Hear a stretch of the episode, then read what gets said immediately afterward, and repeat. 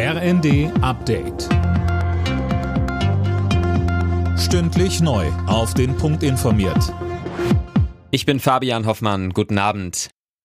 Nach dem Angriff auf einen schwulen Club in Oslo steht Norwegen unter Schock. Zwei Menschen sind erschossen über 20 weitere verletzt worden. Der mutmaßliche Täter wurde festgenommen. Tim Britztrup berichtet. Nach Angaben der Polizei handelt es sich um einen 42 Jahre alten Norweger mit iranischen Wurzeln. Der Inlandsgeheimdienst hatte den Mann schon auf dem Schirm. Bislang ist er mit kleineren Drogendelikten und Körperverletzungen aufgefallen. Die Polizei geht nach aktuellem Stand von einem Hassverbrechen bzw. einem terroristischen Angriff aus. Norwegens Ministerpräsident Jonas Gahr Støre sprach von einem zutiefst schockierenden Angriff auf unschuldige Menschen. Auch König Harald V. zeigte sich entsetzt.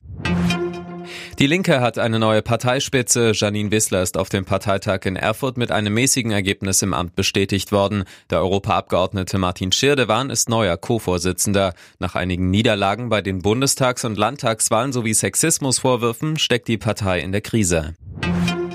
Zu der Demo in München gegen den G7-Gipfel sind deutlich weniger Menschen gekommen als erwartet. Die Polizei spricht von 4000 Teilnehmenden, die Veranstalter von 6000. Lisa Hofmann mit mehr. Gerechnet worden war ursprünglich mit 20.000 Demonstranten. Die Veranstaltung unter dem Motto Gerecht geht anders blieb friedlich. Die Polizei meldete keine Zwischenfälle. Die Veranstalter erklären sich die vergleichsweise geringe Teilnehmerzahl mit der Verunsicherung durch den Ukraine-Krieg.